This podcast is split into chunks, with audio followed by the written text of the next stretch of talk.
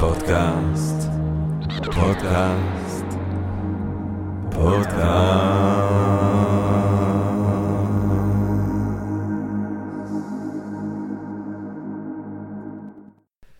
טוב, ברוכות וברוכים הבאים, גבירותיי ורבותיי, לפודקאסט של Think and Ring Different, פודקאסט למי שאוהב לחשוב ולשתות. אני ג'רמי פוגל ואנחנו רוצים קודם כל להודות לעצם היש, ליקום, לקיום שמאפשר לנו, למרות הכל ובכל זאת וככלות הכל, להרחיב גם את אופקינו, להעמיק את הדעת, להרחיב את ה...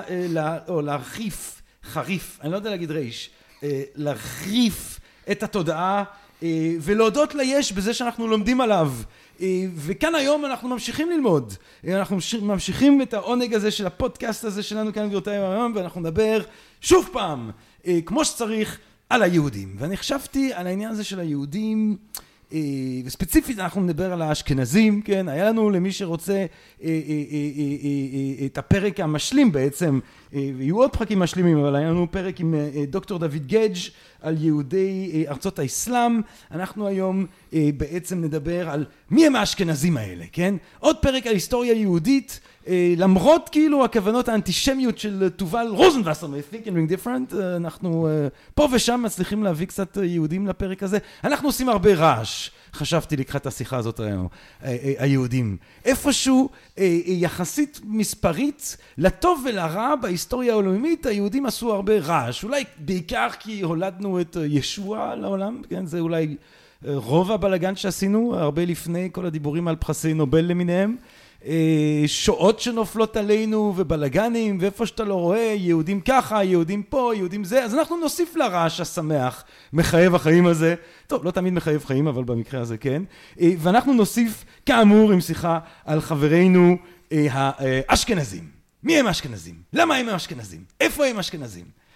וכדי לדבר איתנו על אשכנזים אנחנו שמחים מאוד לארח כאן בפודקאסט את שלום בוגוסלבסקי גבירותיי ורבותיי, שלום בוגוסלבסקי שהוא בלוגר אושיית פייסבוק, כותב, מדריך תיירים בירושלים ומזרח אירופה, למד היסטוריה ומדעי הרוח בכלל באוניברסיטה העברית, אבל בעיקר, וזה דבר שאני מאוד מרגש אותי, האיש הוא ידען על חלל ואוטודידקט בהרבה מובנים, ובעיניי, שלום אני כבר אומר לך, זה דוגמה ומופת לנו ולמאזיננו, שכמובן אני ממליץ לכולם ללמוד וללמוד באוניברסיטה, אבל אפשר ללמוד גם שלא באוניברסיטה ואפשר להגיע לרמות של ידע מפעימים גם בבית היום, תודה לאל. שלום בוגוסלבסקי, שלום רב. ערב טוב. ערב טוב. טוב, אתה יודע, אנחנו פה אוהבים בפודקאסט שלנו לתקוף את הסוגיות שלנו ישר בווריד הצוואר. אז אני פשוט אשאל אותך, מי הם האשכנזים? אז בוא אני אשאל אותך, מי הם האשכנזים? כשאומרים לך אשכנזים, מה עולה לך בראש? מה, מה התשובה הראשונה שאתה הולך לשלוף עליי עכשיו? תראה, אני חייב להגיד לך כמישהו, ואני חושב שאנחנו חולקים את החוויית העלייה הזאת, אני לא יודע, באיזה גיל אתה הגעת? חמש. בגיל חמש. אז אני הגעתי קצת יותר מאוחר, אבל ההבדלה בעיניי, או המשמעות הראשונית לי, היא בעיקר על המפה הישראלית. אמנם אני זוכר שהיה בית כנסת ספרדי גם באנטוורפן והיה בית כנסת אשכנזי, אבל בעיניי המשמעות הראשונית שאני חושב עליה וההנגדה הלכאורית הזאת בין המונחים המאוד גסים האלה, מזרחיים, כן, כאשר מזרחיים זה גם אנשים מאיראן שזה במזרח ומרוקו שזה במערב בכלל, ואשכנזים שזה כולל יהודים מאנגליה או יהודים מפולין, שיכול להיות שהקשר ביניהם הוא פחות חזק מקשר בין יהודי באנגליה ליהודי בין עיראק. אז אני חושב על זה בעיקר כמונח שהוא, שהוא ישראלי שלא בהכרח משקף, או שהוא מאוד גס, שהוא משקף בצורה גסה איזשהו סוג של חלוקה כלשהי של העולם, ומי שנמצא בו הם אשכנזים. אני מרגיש שאתה הולך להביא לי בראש עכשיו. אני אשתדל, אבל כן, בוא נגיד ככה, אני חושב שכש... אומרים לנו את המונח אשכנזים, אז מה שיש לרובנו בראש זה באמת את החלוקה הזאת של אשכנזים מול מזרחים, כשהחלוקה הזאת מתבססת על איזושהי חלוקה כמו דמוגרפית או כביכול דמוגרפית, כלומר מי שהגיע מאפריקה או מאסיה, כן, ששתי המקומות האלה די גדולים בסופו של דבר, הם מזרחים, ומי שהגיע מאירופה אז הוא אשכנזי, וכמובן שמזה נובע שמישהו ש... ואתה הגעת מסיביר, ומישהו יכול להגיע מאנגליה. ו... זהו, אני הגעתי מסיביר, שזה טכנית עמוק באסיה, כן? נכון. אבל זה לא אומר שום דבר עליי מהבחינה הזאת. אבל בוא נגיד ככה, כן? בוא נתחיל כבר לפרק את זה מכל הכיוונים, בסדר? קודם כל, תחשוב רגע על, על מישהו שהגיע, כן, לא מזמן בכותרות הייתה אומן. כן, כן. העיירה הזאת באוקראינה, איפה שקבור אה, רבי נחמן. כן. עכשיו, אה, אומן נמצאת אה, די רחוק מלונדון, או מפריז, או מאנטוורפן, כן, גם תרבותית, גם גיאוגרפית, גם מכל בחינה אחרת. אבל היא נמצאת מטר מטורקיה ומהאימפריה העות'מאנית. זאת mm. אומרת, היסטורית, מי שגר, יהודי לצורך העניין, שגר באומן, אז הוא היה יכול ללכת כמה ימים ברגל, והוא כבר באימפריה העות'מאנית. Mm. כן, מצד שני, אנגליה הייתה... כוכב אחר, שרוב הסיכויים שבכלל היה אסור לו להגיע לשם, כי, כי אנגליה גירשה את היהודים שלה עוד בימי הביניים.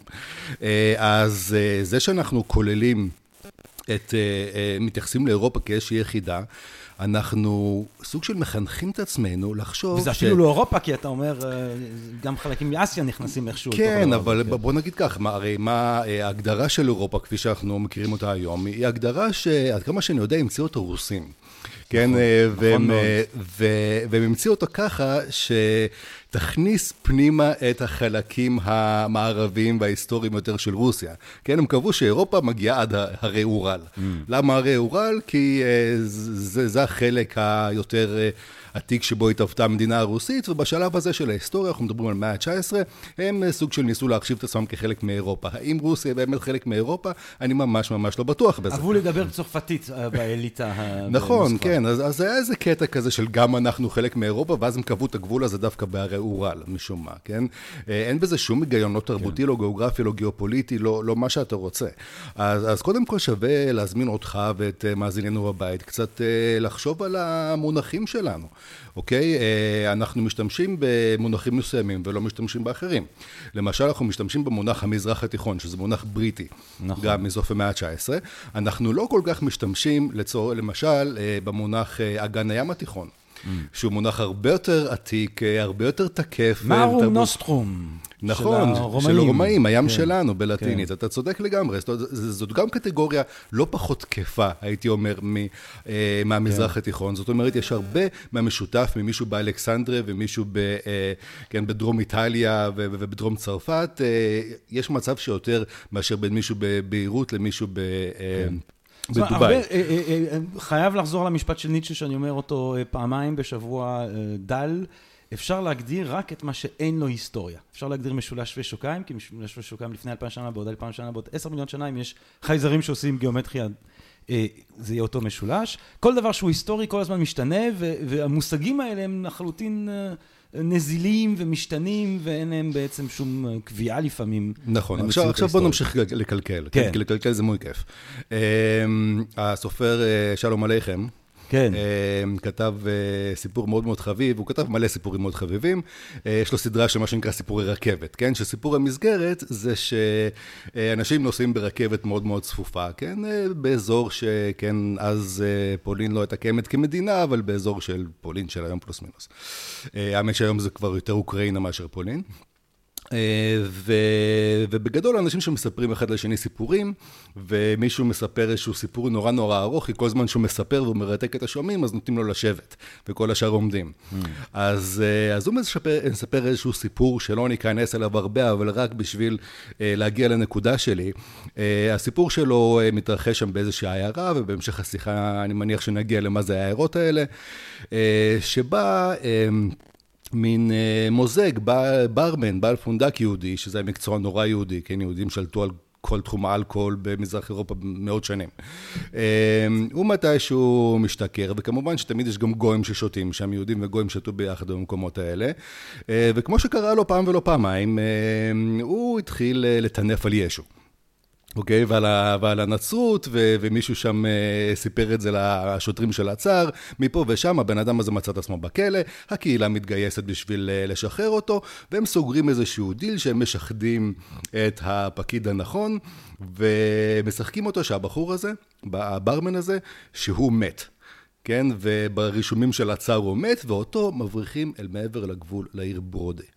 Mm. אוקיי? שהיא במרכז, במערב אוקראינה היום, אבל אז היא הייתה שייכת לאימפריה האוסטרו-הונגרית. Mm. אוקיי? למה אני מספר לכם את כל הטהרם הזה? למה? כי האיש הזה, בברודי מתחיל לשלוח אה, מכתבים לקהילה שלו, ומתחיל להתלונן, ומתחיל לרמוז שכדאי שיתחילו, כן, שהמצב שלו קשה וכדאי שיתחילו לשלוח לו כסף, ואם לא, ואם לא ישלחו לו כסף, אז הוא פשוט יחזור, והוא אמור להיות מת, ואז יהיה פדיחה, וכולם יחטפו על הראש. בראשון שלו, אה, הוא מתלונן על זה ששמתם אותי בין אשכנזים.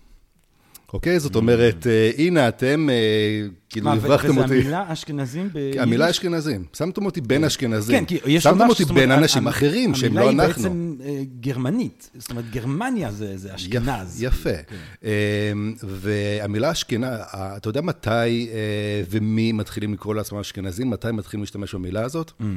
הסיפור הזה קורה בפלוס מינוס במאה ה-12, אחרי המאה ה-12. אוקיי? כי כמו שאנחנו יודעים, הגרעין הראשון, מרכז הכובד הראשון של יהדות אירופה, מתפתח ב, כן, בימי הביניים, במאה התשיעית, עשירית, 11, בעמק הריין. כן, ב, כן, בערים כמו שפייר, וורמס, מיינס, וזה, הם הכי מפורסמות, כן, קהילות שום, מה שנקרא, והם uh, חוטפים שם באבי אביהם uh, סביב מסעי הצלב, uh, ואחרי זה זה נהיה די גרוע, מכל מיני סיבות שאפשר להיכנס אליהם או לא, איך שאתה רוצה. יהודים מתחילים להידחק משם, והם הולכים מזרחה, ומתפזרים בכל מיני ארצות גרמניות, גרמניה כמדינה עוד לא קיימת, ואז... כן, כשזה מתחיל לקרות, וכבר uh, עד אז uh, החבר'ה האלה קוראים לעצמם uh, יהודי לוטר, שזה לוטרינגיה. זה, זה שם האזור. אבל כשהם כבר מתחילים להתרחב לכל מיני ארצות גרמניות למיניהם, הם מתחילים להשתמש במונח אשכנזים ל, ליהודי גרמניה, ואחרי זה משם, כן, הם ממשיכים לחטוף על הראש בערים הגרמניות, והם הולכים מזרחה לפולין, איפה שהם מקבלים אותם יפה. גם שם הם חוטפים על הראש, אם כי קצת פחות, ואז קורים כמה דברים נורא נורא דרמטיים, ש... שאולי כדאי גם להיכנס אליהם בהמשך, והיהודים מתפזרים בעיירות של האיחוד הפולני-ליטאי, שזה אה, אזורים שהיום הם בעיקר אוקראינה ובלארוס, ושם נהיה מלא מלא מלא מהם, אוקיי? מה זאת אומרת מלא מהם? אה, בכל מאה ה-18 היהודים האלה הם... פיצוץ אוכלוסין מטורף. מטורף לחלוטין, כן. הם, כבר חצי מהיהודים בעולם, ב-1880 הם 75 אחוז אה, פחות או יותר מהיהודים בעולם, אוקיי? אז, אה, אז השאלה נשאלת, אוקיי? אה, אם ה... אוקיי, כל היהודים האלה שדיברנו עליהם כרגע הם באירופה. אבל אם אתה מסתכל על מפת אירופה, ממערב למזרח, כן, בעת החדשה, אתה רואה שבכן, ספרד, פורטוגל, אנגליה, צרפת וזה, יש כמעט אפס יהודים. אתה רואה שבמרכז אירופה, המדינות הגרמניות למיניהן, יש קצת יותר. אתה רואה בפולין משמעותית יותר, ובאזורים שהיו האזור, הפריפריה המזרחית של פולין, כן, אוקראינה ובלארוס, מלא יהודים, אוקיי? כמעט כל היהודים של אירופה שם, ונכון שהמקור שלהם כמה מאות שנים אחורה הוא uh, בעיקר מגרמניה. אבל הם נמצאים בחלק אחר לגמרי של אירופה. אה, העמים מסביבם הם לא אה, גרמנים אלא סלאבים. הנצרות סביבם היא בעיקר לא קתולית אלא פרבוסלבית. אה, הגבולות שלה היא לא, לא עם אה, צרפת ובריטניה כן. וספרד, אלא אימפריה עות'מאנית כן. ורוסיה. זאת אומרת, אנחנו מדברים פה על ארץ אחרת, וכמובן שכן, הם, הם דיברו אה, יידיש שהתפתחה אה, בתוך הגרמנית, אבל היידיש שלהם אחרת וכולי וכולי. או סטודנט. סטודנט, בדיוק. זה אוקיי? כמובן, זאת אומרת, אם, אם באמת הרבה פעמים המונחים הכוללנים האלה, הם באים מתוך הנגדה, זאת אומרת, באים, יש הנגדה פה בין מזרחים לאשכנזים, בתוך אירופה עצמה הייתה הנגדה ואפילו גם אפליה והתנסות מאוד בוטה לפעמים בין היהודים המון, המערבים כן. לבין האוסטיודן. אוסטיודן זה, זה מונח שלמיטב ידיעתי נתבע ב-1902, כן? אבל כדי לתאר אה, מציאות קיימת, כן? כשבאותה תקופה כבר אה, יהודים מתחילים לברוח מהאזור הזה בגלל כן. כל מיני סיבות, והרבה מהם פתאום מגיעים לכל מיני וינה וכאלה, ו, וכל היהודים האשכנזים האמיתיים, כן?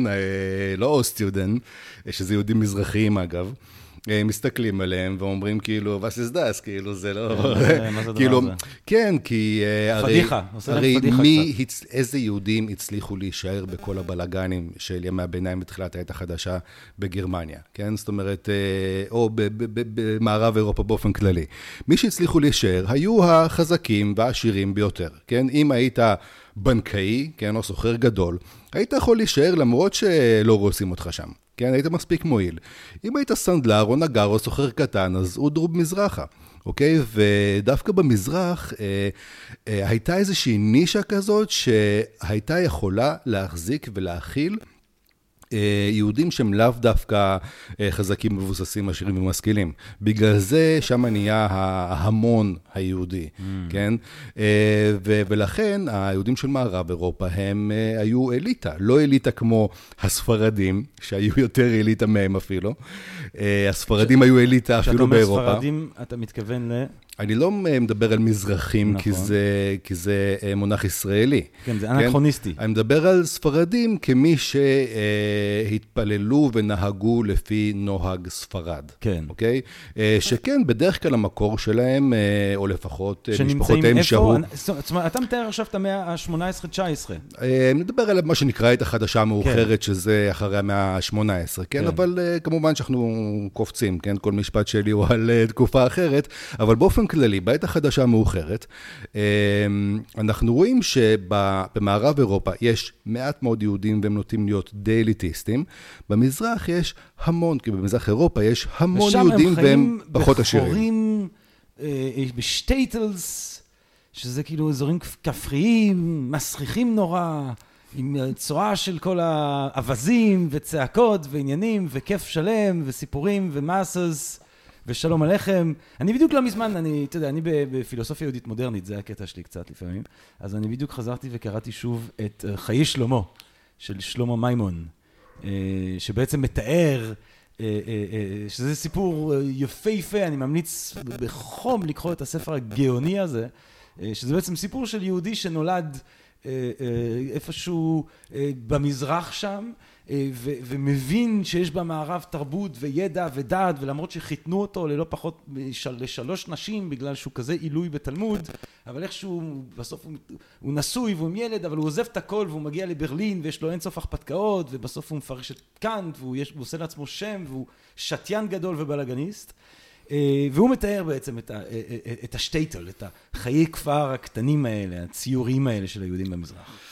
אוקיי, אה, כן, זאת אומרת, בוא, בוא נגיד ככה, אה, אה, ככה אנשים רואים את זה, ככה זה מתואר בספרות, זה לא, זה לא, בהכ- זה הוא- לא בהכרח נכון. לא כולם היו ככה, אבל הוא באמת מתאר את, את זהו, החיים שלו. אז תראה, אז הוא מתאר את החיים שלו, מתי הוא כתב את זה? במאה ה-18, באלף, אני חושב שהוא כתב את זה ב-1700 וב-70, 80, אה, לא- לא זוכר את התאריך המדויק עכשיו.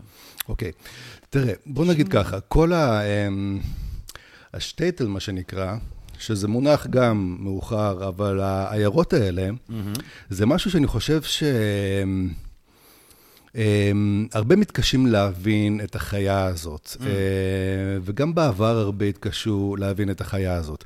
כי תחשוב על זה רגע, אם אתה במערב אירופה, כן, אין שטייטלים.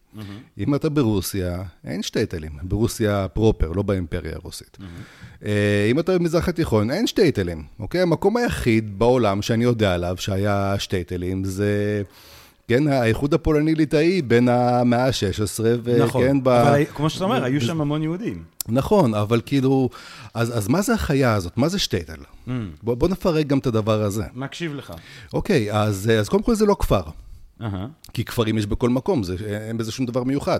אוקיי? אנשים יודעים מה זה כפר, אנשים מכירים את זה, אין פה שום דבר מיוחד.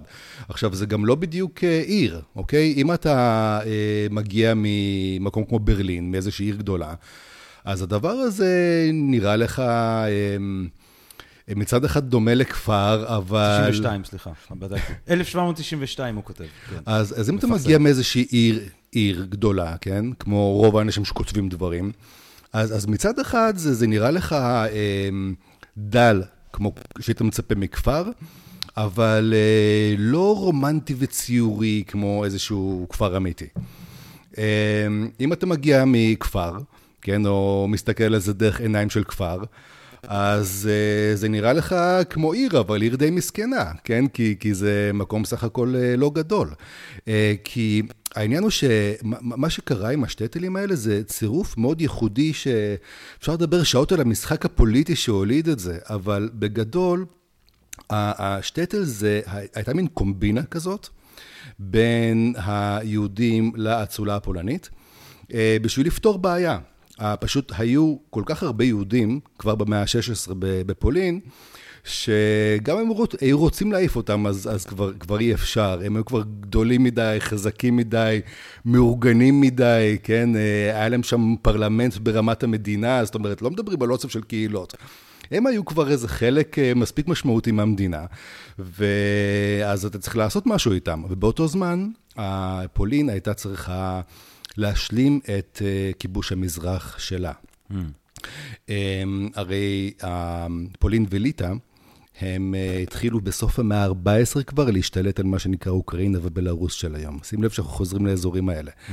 עכשיו, האזורים האלה היו uh, מאמצע המאה ה-13 מפורקים בגלל שהמונגולים הגיעו לשם וכיסחו את הצורה לאזור הזה, כן? Mm. הייתה שם מדינה סלאבית שנקרא רוס. Uh, ומהמאה ה-14 mm.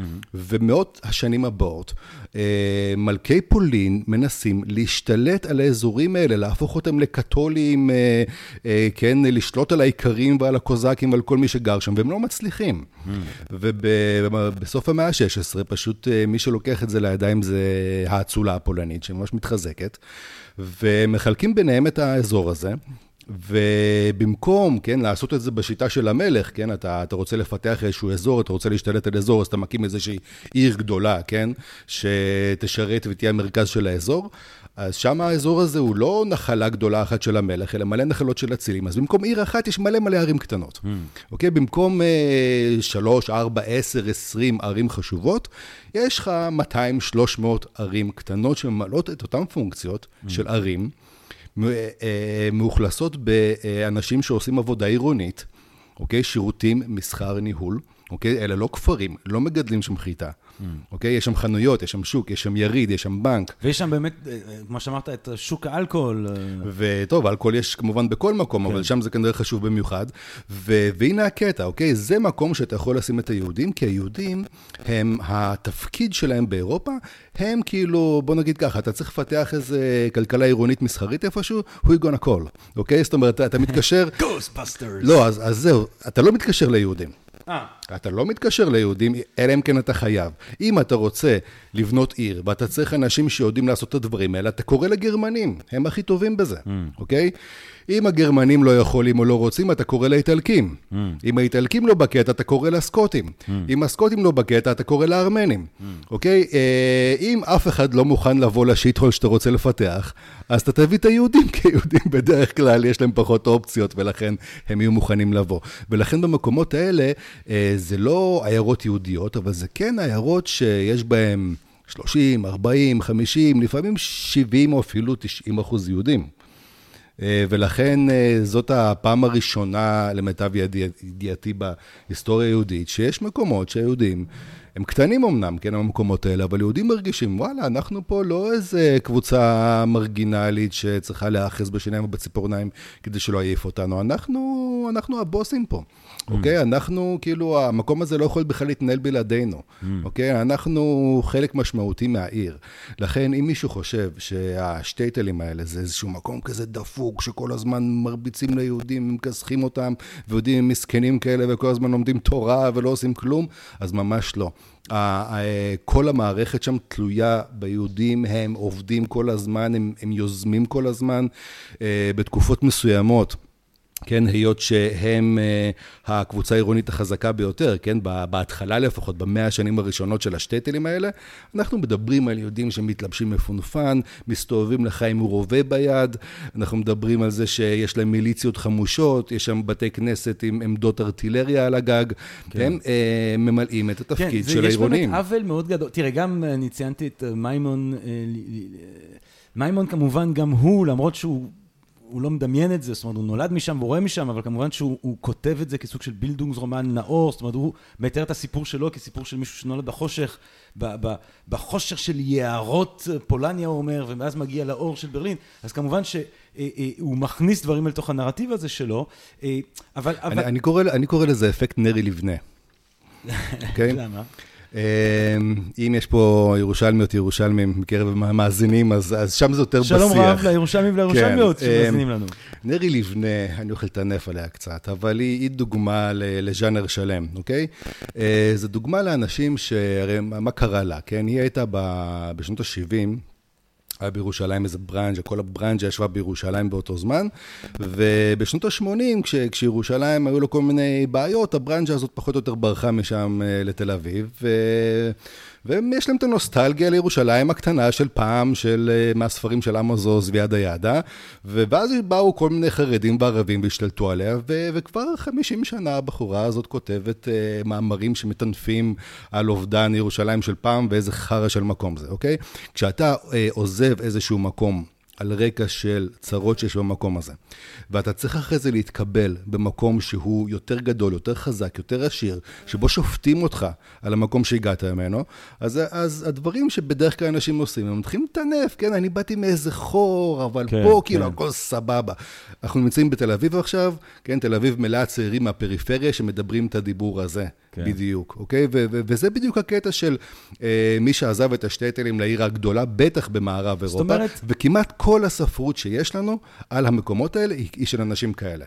נכון, למרות שבאמת אה, יש גם נימה מלנכולית, נימה של עולם קטן, נאיבי קצת, אה, שבו החיים היומיומיים יש בהם המון קסם. אה, באמת, אה, וזה משהו ש... זה מגפה שמאפיינת את הדרך שבו יהודים חושבים על ההיסטוריה שלהם אולי, אה, יהודים בכלל, אשכנזים בפרט, שמספרים אותך דרך נקודות ציון שהן אסונות. Mm. זאת אומרת, אנחנו לא, אנחנו פחות מתמקדים, אתה יודע, אני פעם היה לי, אה, אני אומר את זה בטח איזה אלפי פעמים כבר בפודקאסט, אבל אני, אני זוכר שפתחתי פעם ספר על היסטוריה של סין ב-1490 ומשהו, ככה קראו לזה, אה, וזה התחיל ואומר, שום דבר מיוחד לא קרה בסין ב-1430 ומשהו, שום דבר. זה שנה רגילה בכל קנה מידה. ודווקא יש משהו מעניין לספר את ההיסטוריה דרך האירועים הרגילים. אנחנו בדרך כלל מספרים את הסיפוריה דרך פרעות ודרך זה, אבל בין פרעות לפרעות יש חיים, יש... אמ, זה נכון, כאילו, אה, בוא נגיד ככה, אני חושב שאחד הדברים ה... אה, זה אפילו יותר חמור מזה, אחד הדברים הבודדים שאנשים זוכרים, בוא נגיד ככה, אני חושב ששני דברים שאני יכול להבטיח שיש בזיכרון הקולקטיבי כמעט של כולם, על היהודים במזרח אירופה, ואני יכול גם להבטיח שלרוב האנשים אין הרבה יותר מזה, זה אה, הפוגרומים של סוף המאה ה-19, תחילת ה-20, וזה מה שנקרא פרעות חמלניצקי באמצע המאה ה-17. והשואה. והשואה. השואה, אני מחשיב אותה, בוא נגיד ככה, אני נוטה להתעלם ממנה, כי מדברים רק עליה, אז... אתה אז, מכחיש את השואה, אה, שלום? אני... אה, שלום בוגוסלבסקי? אני מדחיק את השואה, כן? כי מישהו צריך גם אה, לכתוב על משהו שהוא לא השואה, נכון. אבל, אבל כן השואה היא... צבע את כל ההיסטוריה אחר, אחורה, פתאום כאילו מתחילים לספר את ההיסטוריה כמין מין דרון חלקלק כזה שמוביל נכון, לשואה. נכון, הכל מוביל לשואה. שזה, לא, אני לא חושב שזה נכון, בוא נגיד ככה, היסטוריה לא באמת עובדת ככה, אבל בוא נגיד ככה, כן, אם אנחנו מדברים על הסיפור של חמלניצקי, כן, מה mm. שנקרא פרעות תח ותת, אז uh, הפער בין מה שאנחנו חושבים שאנחנו יודעים לבין מה שהוא קרה, הוא אדיר. זאת אומרת, uh, רק uh, מטבע הדברים, הדברים שאנחנו זוכרים, שנתיים שבהם הרגו מלא יהודים, Mm-hmm. ואנחנו מניחים ש... שהרגו יהודים כי רק כי הם יהודים, כן? יש מין משפט כזה, כאילו שאין אין, אין אף אחד סיבה להרוג אותך, כן, שהיא אחרת. אבל אנחנו מדברים פה על 100 שנה, שכל המאה ה-17, של מלחמות דת ששוטפות את אירופה ממזרח למערב, כן, ממערב למזרח כן, כן. בעצם. כן. במערב זה מלחמת 30 השנה. כן. אה, מלחמות אכזריות, אנשים זה, אוכלים לך את השניחי בפריז. ברמה של, כן. כאילו, זה ברמה של מלחמות העולם. כן, כאילו, כן. זה, זה פסיכי לחלוטין. קתולים, פרוטסטנטים. כאילו, ו... ואנחנו עוד, את, ה... את האלה של המערב, אנחנו עוד איכשהו זוכרים, אבל במזרח הייתה סדרה של מלחמות גם, שחלקית היא קשורה, מהווה המשך, היו, כמה מהשחקנים היו ב... כן, ב... בשתי הסדרות האלה של המלחמות, כי אנחנו מדברים על זה שהאיחוד הפולני-ליטאי נלחם עם רוסיה, ואחרי זה יש שם את המרד של הקוזקים שהעות'מאנים והטטרים מצטרפים אליהם, ואחרי זה רוסיה ושוודיה פולשות, כאילו, אנחנו מדברים על מדינה שכאילו, במהלך המאה הזאת, האיחוד הפולני-ליטאי מכוסח לחלוטין, אנחנו מדברים על מיליוני אנשים שנהרגו רק במדינה הזאת, אוקיי? אה, וכמובן שהסיפור הזה של מעשי הטבח שנעשו אה, כלפי יהודים, שזה גם של חמלניצקי וכוחותיו, וגם של הצאר הרוסי, וגם של הטטרים, וגם השוודים, וגם הפולנים שהיהודים נלחמו לצידם. היהודים היו בצד הפולני, הם היו צד במלחמה הזאת.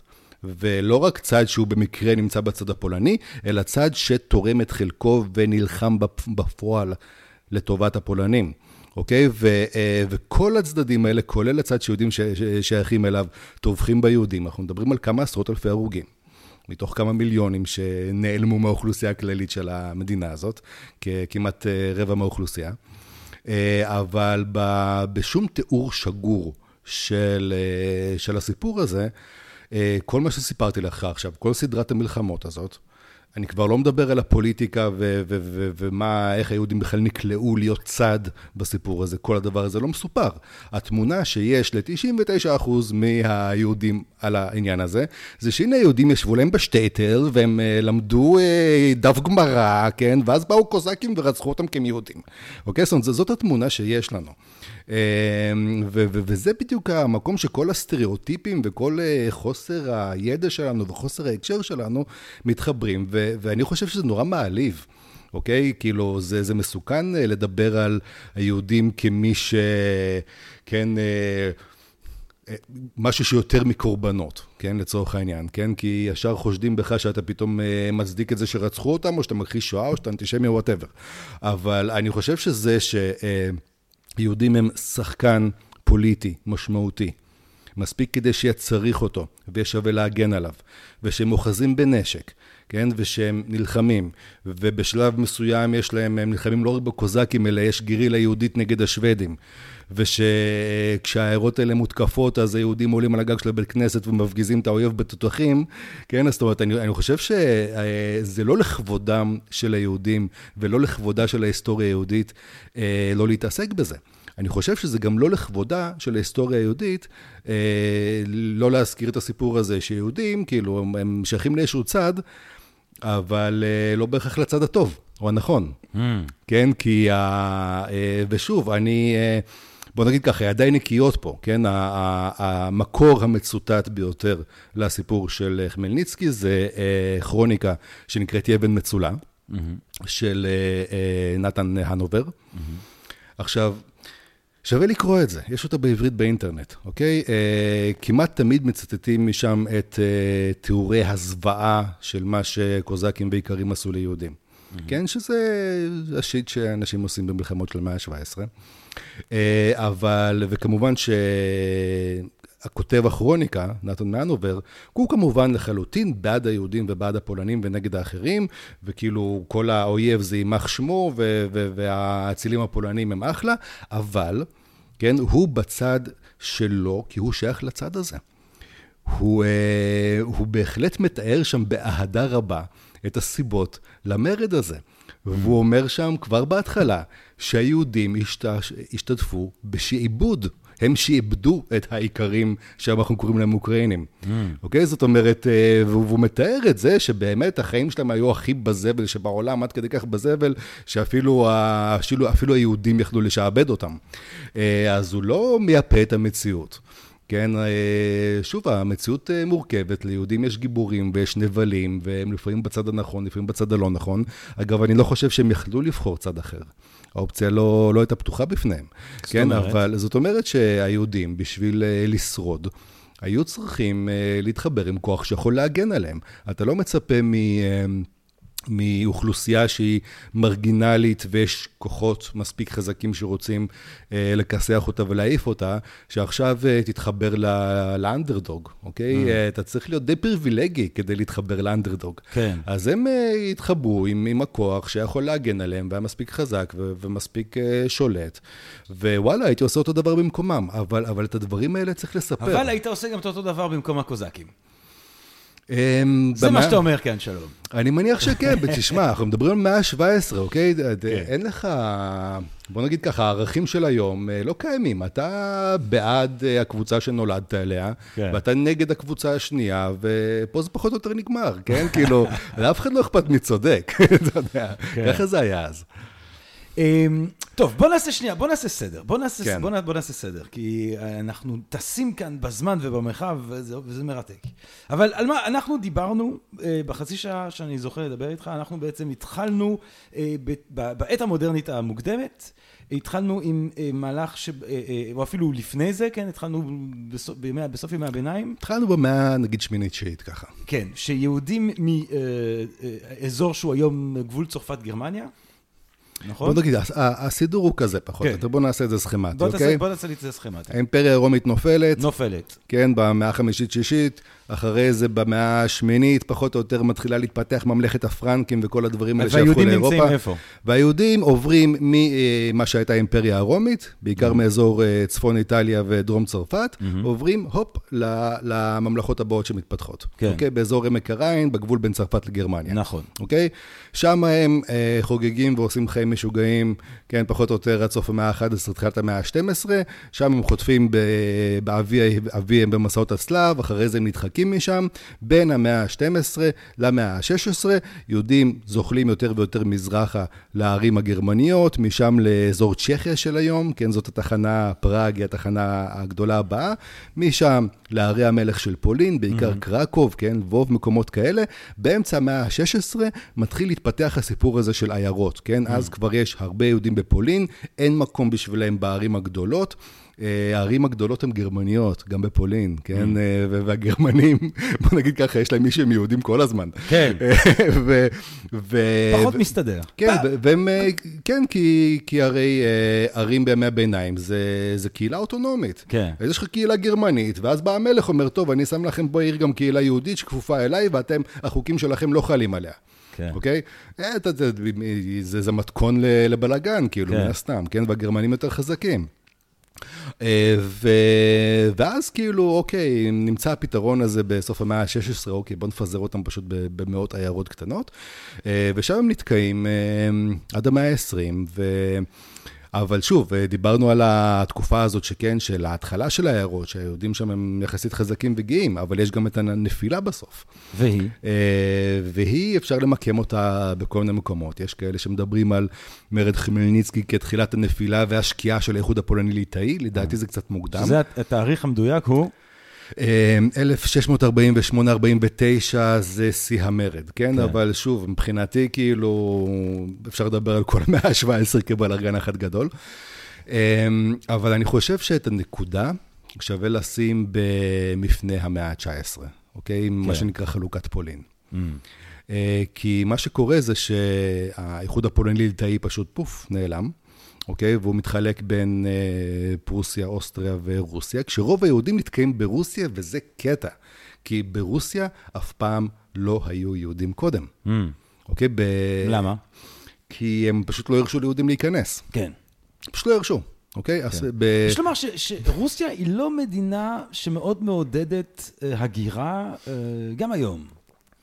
אה, נכון, שמע, בוא, נגיד ככה, רוסיה מתגבשת כמדינה ממש אה, סוף המאה ה-15, תחילת המאה ה-16, ואיכשהו יש לה נטייה למחזר את, אה, את השיט שלה, כן? את, את, את אותם כאילו דפוסים באופן די קבוע מאז, זאת מדינה שאף פעם לא כבשו אותה. כן. אז היא מתבשלת בתוך עצמה. ניסו. כן. הגדולים, הגדולים ניסו. כן, אבל כל ה... אה, אגב, לדעתי נפוליאון הגיע יותר קרוב אה, מהיטלר, אבל זה שיחה אחרת. כן, אבל אתה יודע, גם, הפולנים הגיעו לאיפה שנפוליאון הגיע, זאת אומרת, כן. אם, אבל, בוא נגיד ש... אז, כבר במאה ה-16, כן, רוסיה אומרת, טוב, אנחנו, אין כניסה ליהודים אצלנו, mm. ואכן לא יש שם יהודים, ואז רוסיה כובשת דווקא את האזורים שבהם חיים הכי הרבה יהודים בעולם. Mm. עכשיו, תחשוב על זה, מדינה שיהודים הם לא בסיסטם שלה, לא יודעת מי זה, לא יודעת מה זה, אה, כל מה שחושבת עליהם מזה מאות שנים זה רע. פתאום, בום, יש לך את האוכלוסייה הכי גדולה בעולם. מה אתה היית עושה אם היית הצאר הרוסי בתחילת המאה ה-19, ופתאום יש לך איזה כמה מיליוני יהודים שאין לך מושג עכשיו איפה לתקוע אותם? מה היית עושה? אה, אתה יודע, לומד איתם תלמוד. משמיד אותם באופן שיטתי ומקיף. הופך אותם לגפילטה פיש ומאכיל איתם את ההמון. אה, בוא נגיד ככה, מה, ש, מה שהם עשו בהתחלה זה קודם כל להבין מה זה בכלל הדבר הזה. כן, כן ו, יפה, אה, אהבתי. כן, כי, כן. ואתה רואה שהם מתחילים לשלוח אה, משלחות כאלה של אתנוגרפים לשטייטלים האלה. אתה, אם אתה מדמיין איזה, כן, חבר'ה כאלה עם כובעי שם שהולכים לאפריקה עם מצ'טות ו- וכותבים שם יומנים. כן. אז זה פחות או יותר הסיפור, הם מתחילים להסתובב במקומות האלה ולכתוב דוחות על מה זה העיירות האלה. ומה זה היהודים, ומה קורה שם בכלל. אה, ושוב, זה, זה זר להם לגמרי, זה אמנם קרוב, אבל זה לא חלק מהסיסטם שלהם. אה, אבל אה, בגדול, to, to make a long story short, מה שנקרא, יש להם בעיה, כן? הנה, עכשיו הם הפכו לאימפריה. הם, הם כבשו רצועה כזאת של שטח בין הים הבלטי בצפון לים השחור בדרום. הרצועה הזאת היא א', האדמה החקלאית הכי עשירה שיש להם, mm. כי ברוסיה עצמה היא פחות עשירה, ומזרחה משם זה סיביר, כאילו. אמ, ושם עוברות אה, דרכי מסחר, שם החיבור שלהם לאירופה, ואין שם רוסים. Mm. זאת בעיה, המקום הכי חשוב באימפריה שלך, ואין שם רוסים. Mm. אז אוקיי, יש לך שם אה, אוקראינים ובלרוסים שאתה יכול לנסות לשכנע אותו שהם בעצם רוסים. אה, זה, זה לא הצליח אף פעם, אבל כאילו, עד היום. כן, עד היום אנחנו עד היום הם לא הצליחו לשכנע אותם בזה. הזה, כן. והם ניסו, ו- ולא ולא, לא בנימוס, בוא נגיד mm. ככה. הם ניסו בצורה די ברוטלית לשכנע אותה שהם בעצם רוסים, אבל הם ברובם עיקרים, אוקיי? אז, אז אה, סיפור אחר, אבל כל מי שמתעסק שם במסחר בינלאומי, מסחר בכלל, בייצור אלכוהול, בכל הדברים שאשכרה אה, הופכים משאבי טבע לכסף, הם כולם או פולנים או יהודים. Mm. אוקיי, עכשיו, הפולנים שונאים אותנו, הרוסים, כרגע השמדנו את המדינה שלהם, אוקיי? כאילו, מה לעשות?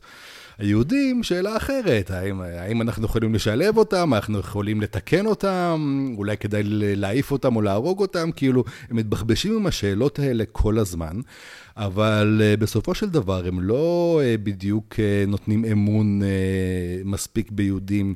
כן. בשביל להפקיד ביניהם כל הסיפור הזה. מפה לשם הם לוקחים מהם את האלכוהול. אוי ואבוי. כן, זה באמת אוי ואבוי, כי כשאלכוהול פה הוא רק סמל. כן, יש פה... תעשה לי שואה, אבל תן לי לשתות. עכשיו, זה לא תן לי לשתות, אלא תן לי למכור שתייה. כן, כן. כן, אה, תחשוב רגע על אלכוהול, אוקיי? על וודקה או על בירה. כן. אתה לוקח חיטה, אוקיי? אה. עכשיו, חיטה זה סך הכל, זה אה, מוצר יחסית זול. בטח במקום כמו אוקראינה, שזה יצרן החיטה לדעתי הכי גדול בעולם גם היום. כן. כן, או השני הכי גדול בעולם, משהו כן. כזה. עכשיו, אתה יודע, אתה, אתה מוכר עשר טונות חיטה בשקל. אוקיי? וואטאבר. עכשיו, כמה, כמה וודקה אתה יכול לזקק מעשר טונות חיטה? תגיד לי אתה. אני לא יודע, אבל בוא נגיד שאתה יכול לזקק, אה, סתם אני זורק עכשיו, כן? אתה, אתה, אתה מזקק חבית וודקה אחת. כן. אוקיי, עכשיו, חבית וודקה אחת, אתה... אתה מוכר ב, ב, בסכום הרבה יותר גדול, זאת אומרת, אתה, אה, להפוך חיטה לוודקה, זה, זה פשוט אה, לקחת חול ולהפוך אותו לזהב. זה מוצר מאוד uh, יעיל, כי הוא לא מתכלה. נכון, הוא, הוא קל לשמר אותו, קל לשנע אותו, הוא הרבה יותר יקר, אנשים מתמכרים אליו, uh, אתה יכול לקחת עליו מלא מיסים, כן? אנחנו מדברים על איזה שליש מההכנסות ממיסים מאזורים מסוימים מגיעות מאלכוהול. Uh, אז... Uh, אז, בעצם ברגע שהיהודים... היהודים מאבדים את ה... אה, את המסחר הזה, המצב הכלכלי שלהם... עכשיו, זה לא רק אלכוהול, אלכוהול זה סמל, כן. אבל בגדול המסחר שהיהודים יושבים עליו הוא די נוטה להילקח מהם, ואז כל השטטלים האלה, שבסופו של דבר, בתקופה הפאודלית עדיין, כן, היו מקומות חשובים, וזה חשוב מאוד לזכור שהשטטל זאת חיה פאודלית, היא חלק מהעולם הפאודלי. אז כשמגיע העולם המודרני, שהוא כבר לא פאודלי, כן? ומגיעים השינויים הגיאופוליטיים האלה, שכן, שהיהודים היו שימושים בשביל הפולנים, אבל הם כאב ראש בשביל הרוסים. אז השטטל הוא כבר לא שייך לזמן הזה. הוא הופך להיות לאיזשהו שריד של עולם שכבר אה, נעלם, וככה אנחנו פוגשים אותו בספרות ובמחקר, כי הראשונים לכתוב כן, בין אם ספרות ובין אם מחקר היסטוריה על השטטל, מגיעים בדיוק בתקופה הזאת, שכבר ברור לכולם שהדבר הזה שייך לתקופה אחרת. זה שריד ארכיאולוגי שעדיין חם, חי, כן? זה דינוזאור שפתאום יוצא לך מהזה ומתחיל להסתובב. אני רוצה uh, to broach, כמו שאומרים באנגלית, אני רוצה לגעת בשתי סוגיות uh, שהן... אתה יודע, יש לי אה, חבר סיני שדיבר איתי, אה, אני מאוד, שהוא רוצה להקים מכון מחקר של היסטוריה יהודית בסין, אה, ומה שאני אוהב זה שהוא שואל שאלות שאסור לשאול אותן במערב.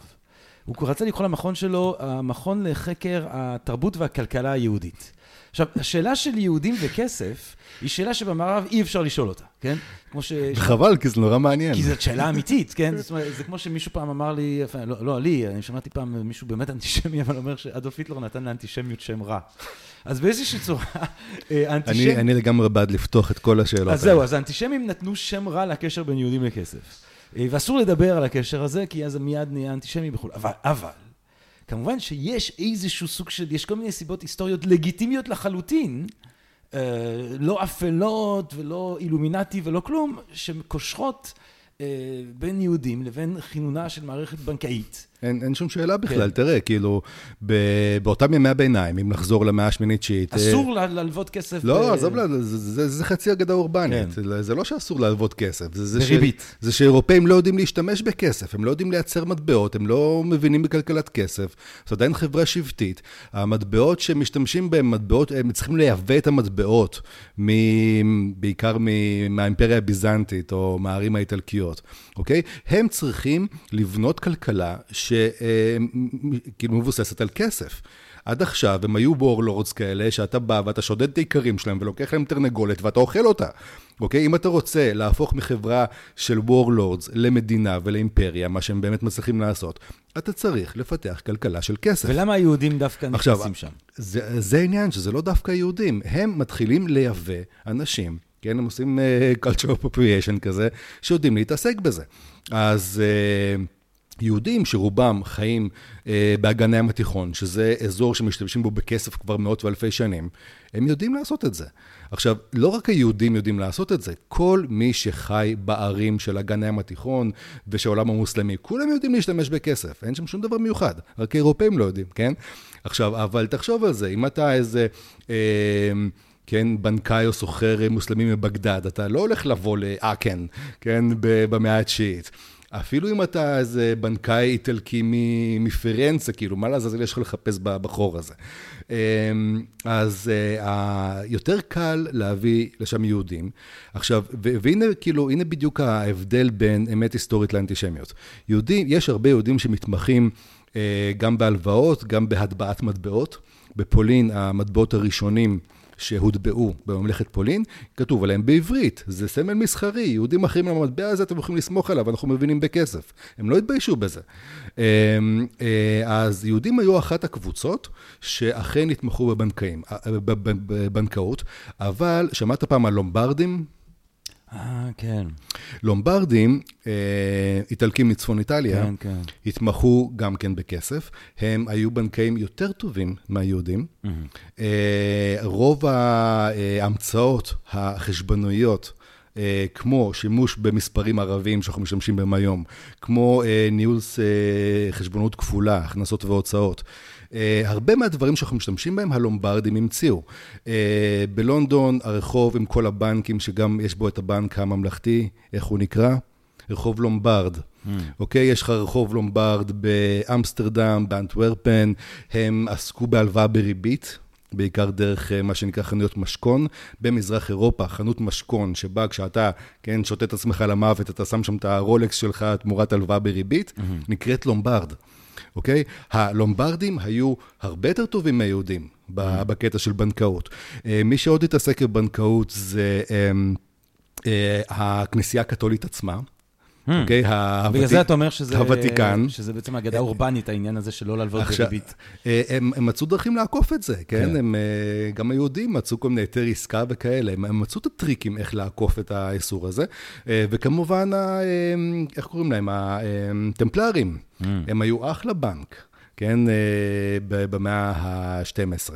אגב, כל הקבוצות האלה, יהודים, טמפלרים, שהם כביכול אבותיהם של הבונים החופשיים, הכנסייה הקתולית והמשפחות הבנקאיות העתיקות של אירופה, כולם מככבים באותה תיאוריות קונספירציה על האילומינטי וכל השיט הזה. נכון. אה, אבל בוא נגיד ככה, אתה, יש, היו לך כל מיני קבוצות שהתעסקו והתפרחו בבנקאות. בין השאר, היהודים היו ידועים בזה. אבל היהודים הם היחידים ש... שלגביהם זה נופח באיזושהי צורה כזאת, אוקיי? זה, זה, אין שום דבר לא תקין פוליטית לדבר על איטלקים וכסף. נכון. בימי הביניים? נכון. אתה, היית אומר איטלקי, כאילו המילה בנק היא באיטלקית, אוקיי? בנקו זה ספסל, זה ספסל שהחלפן יושב עליו ומחליף כסף. כן.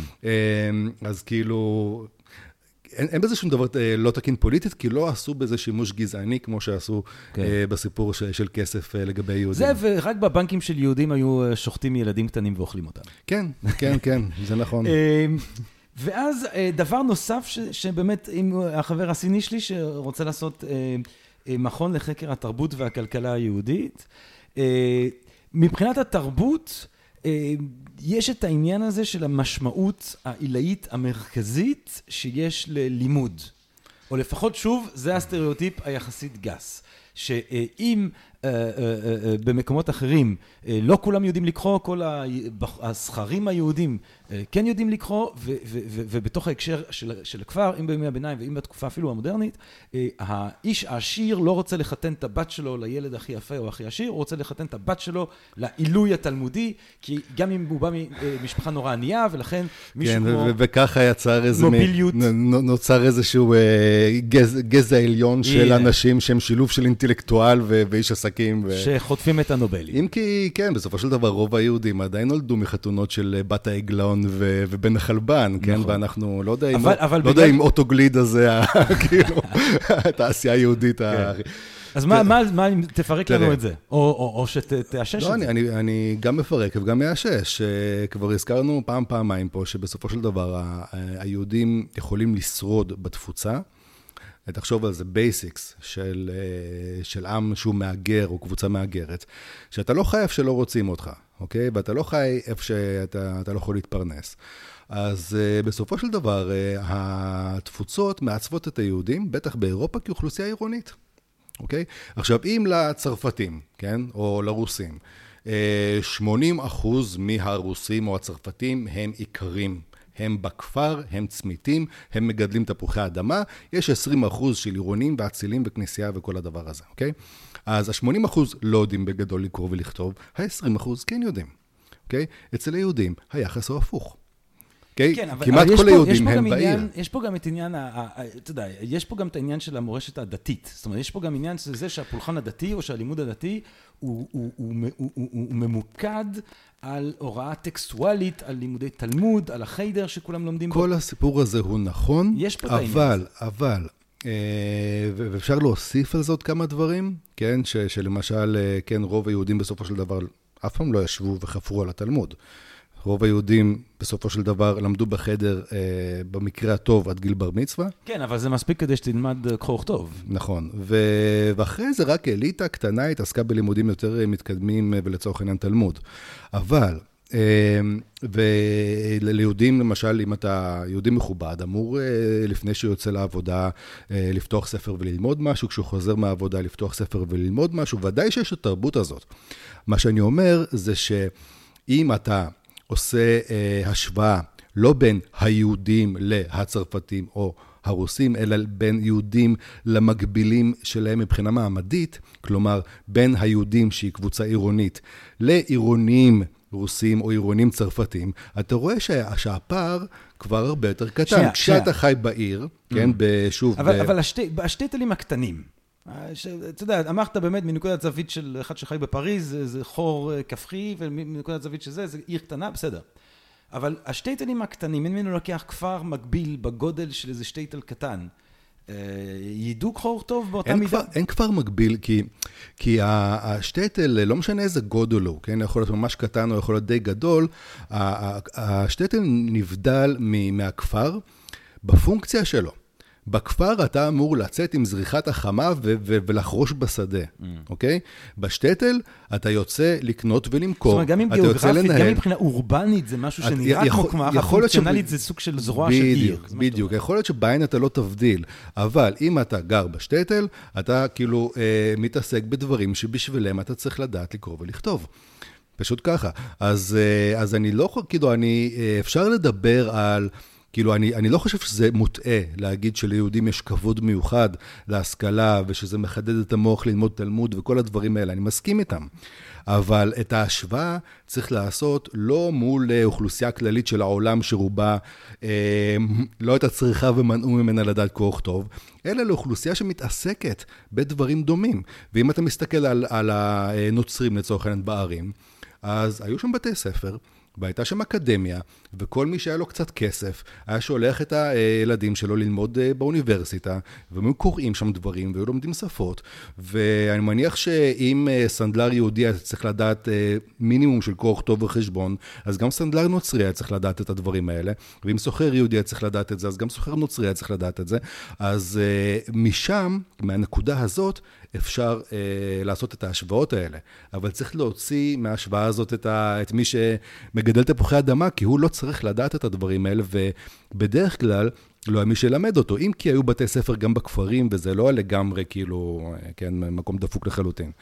אה, שלום בוגוסלבסקי, לקראת סיום אני פשוט רוצה לשאול אותך, היינו, היה רגע שהיינו אה, ברוסיה, לא הגענו לזינובייב, קמנייב, אה, טרוצקי ולכל היהודים שעשו שם איזושהי מהפכה מהמם. מתישהו, כן? אה, אבל חשבתי לשאול אותך, כאילו, בטח בן אדם אה, סקחן ורחב אופקים כמוך יודע להגיד לי מאיפה המשפחה שלך הגיעה לסיביריה. טוב, כבר חשבתי שתביא לי עוד איזה משהו אה, אנטישמי כזה לעבוד איתו. אבל בסדר, תראה, המשפחה שלי אה. תראה, ל- זה- העניין של פרסי הנובל, זאת אומרת, זה, זה לא אנטישמי כמו שזה באמת נקודת מבט אה, מאוד לא, אה, אבל, זה שה, שה, שהיהודים עשו את המהפכה וכל זה, כן? אה, אה, יש שם, יש שם כמה יהודים. אה, ובהחלט יש שם כמה יהודים, כמה, טוב, מאכ- טוב, יאללה, כמה, מאכ- תתייחס, כמה, מאכ- תתייחס. כמה מהאכלות הכי גרועות אה, במשטר הסובייטי, לצערי היהודים, כן? למרות אה, ש... טוב, זו שאלה תמיד, האם טרוצקי היה יותר גרוע מסטלין? טרוצקי היה... אה, בוא נגיד ככה, טרוצקי, נגיד משהו לא יפה, תגיד. מזל שסטלין חיסל אותו, למה אם טרוצקי עולה לשלטון שם במקום סטלין, אז יש מצב שהיה לנו היטלר יהודי והיינו אוכלים אותה לגמרי. מה אה, אתה אומר? בטח, כי, כי סטלין, ככל שהוא היה כאילו לא יותר טוב מהיטלר אה, כמעט בשום דבר, הוא לפחות אה, חשב שזה לא דחוף לפתוח במלחמת העולם ולכבוש את כל אירופה, וטרוצקי חשב שזה כן דחוף. זה, זה היה ויכוח ביניהם. הוא חשב, יאללה, עכשיו רודו פה יוצאים למלחמה, כן? זאת אומרת, הוא רצה לעשות את מה שהיטלר אשכרה עשה, כאילו... אה, כנראה שלא הייתה שואה ליהודים, אבל אה, זה היה נגמר די רע בשביל כל השאר. אה, אז מזל שאין את זה על המצפון הקולקטיבי שלנו. לגבי המשפחה שלי, האמת היא שזה... אה, לא סיפור נורא מרגש, כן? כי כמו רוב היהודים של רוסיה, בסופו של דבר, גם אנחנו הגענו ממה שהיה פעם פולין. אז היה לי סבא אחד אה, שחי באודסה, שזה נושא מרתק כשלעצמו, אבל אין לו זמן. אה, ופשוט סתם, כי שהוא יהודי, אז הציבו אותו באיזשהו חור בנובוסיבירסק. אבל אתה יודע, אני אומר כזה דבר, ולסיכום, תן לי את ההשערה, כי אי אפשר לדעת, אבל תן לי את ההשערה, שוב, הסכמטית של... אה, ולפי אה, סברות אפשרויות, מבלי לדעת איך המשפחה שלך מגיעה בסופו של דבר מהאימפריה הרומית אה, לסיבריה. בוא נעשה שוב את ה... ממעוף הציפור. אם אתה מדמיין... טוב, ב- ה- בהנחה כן. שהם הגיעו באמת מהאימפריה הרומית ולא מהאימפריה העות'מאנית, ש- למשל. ו- או, או שלא היו, שוב, לא רק מהאימפריה. זרוק לי, זרוק לי, תח- זרוק לי אפשרות. תראה, הדרך, הדרך הראשית, אני אספר על הדרך הראשית והדרך הלא ראשית. הדרך הראשית, אם אתה אשכנזי מאיפשהו ממה שהיום רוסיה או מזרח אירופה, אז כן, מתישהו אה, אבות אבותיך, בוא נהיה אורתודוקסים קצת, כן, אה, אה, הרומאים שרפו את הכפר שלך בהרי יהודה, מכרו אותך כעבד, השיתו אותך לברינדיזי באיטליה, קהילה יהודית שם חילצה אותך, אחרי זה גרת באיטליה כמה דורות, אחרי זה אמרת, טוב, הכל פה התמוטט, אין האימפריה הרומית, אבל הנה הפרנקים שם קרל הגדול מתחיל לעשות שיט, בוא נעלה לשם, נתחיל להתעסק שם בכסף. התעסקת בכסף מספיק כדי שירצו לזרוק אותך, בועטים אותך כמו כדורגל בין ערים גרמניות שאתה נוחת בפראג, מתי שבועטים אותך מפראג אתה נוחת בקרקוב, מתי שבועטים אותך מקרקוב במאה ה-16 ואתה מתפזר לך בין העיירות. אחרי זה במאה ה-19 הרוסים באים, אומרים, טוב, מה זה כל היהודים האלה, מה לעזאזל אנחנו עושים עם זה, בואו נפרק את העסק. ואז אתה או שברחת משם לאמריקה, כמו שעשו שתיים וחצי מיליון יהודים, או שאתה בורח לארץ ישראל, כמו שעשו כמה עשרות אלפים בודדים, או שאתה מנסה להשתחל לאיזה עיר רוסית גדולה כלשהי. Mm. אם נתקעת שם בתקופת ברית המועצות, אז לפחות בהתחלה, כאילו, כן, הבולשביקים חיסלו את כל האליטה שם, אז היו צריכים למצוא אליטה חדשה, ואמרו, טוב, הנה היהודים יודעים לקרוא, לקרוא ולכתוב, בואו בוא נתחיל לגייס אותם לסיפור הזה. אוקיי? אמ, שזה המקרה...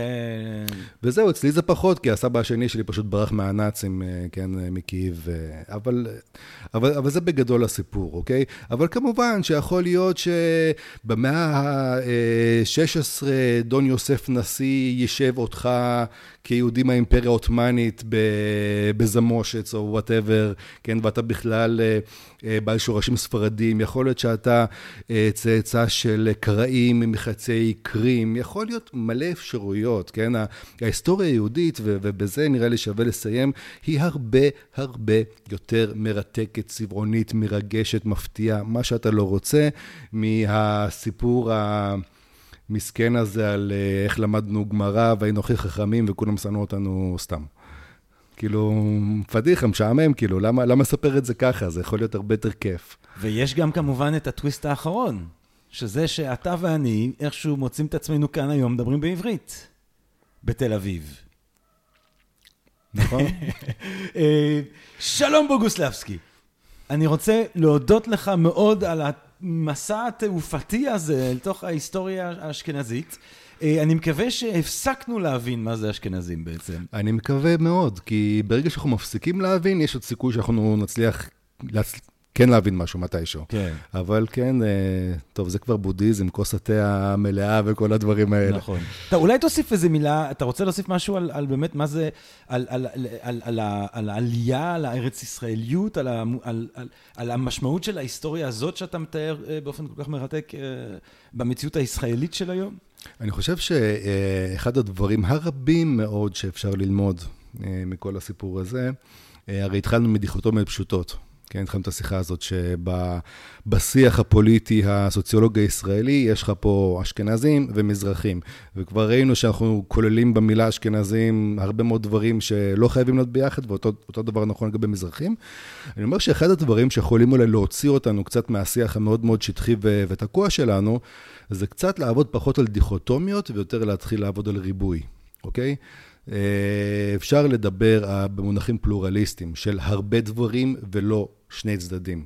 יש פה הרבה צדדים, גם בהיסטוריה, גם בפוליטיקה, גם בסוציולוגיה. לא כל דבר חייבים לחלק לשתיים. מעולה. תודה רבה רבה רבה לך, שלום תודה בוגוסלבסקי, ולכל מי שמתעניין בדברים שלך, אז יש בלוג, יש הרצאות. טוב, עכשיו יש אין הרצאות, אבל בעזרת השם עוד מעט שוב לי, יש לי הרצאות בפטריאון. יפה. אה, ויש גם הרצאות ב-Think and Ring Different. גם נכון. זאת אומרת, יש הרצאות אה, מקוונות וכולי, שכולם אה, מוזמנים מאוד לבוא ולבדוק ולשמוע ולהחכים. ובקרוב שוב יהיו גם טיולים בירושלים ובקייב, לך תדע. מתישהו. בעזרת השם. בעזרת השם. אה, ואני רוצה גם להודות לכם, לקהל הקדוש שלנו. אני מקווה מאוד שנהניתם מהפרק הזה, אה, מהפרקים שאנחנו אה, מקווים מאוד עוד להמשיך ולהקליט. מה אני אגיד לכם? אשכנזים, מזרחים, אתיופים, מהמערב, מהמזרח, מהצפון, מהדרום, שכולם יהיו בריאים, שכולם יהיו מלאי באהבה וחיוניות, ובעיקר בריאות, בריאות, בריאות. sei gesund, כמו שאמרו, sei gesund ונשתמע.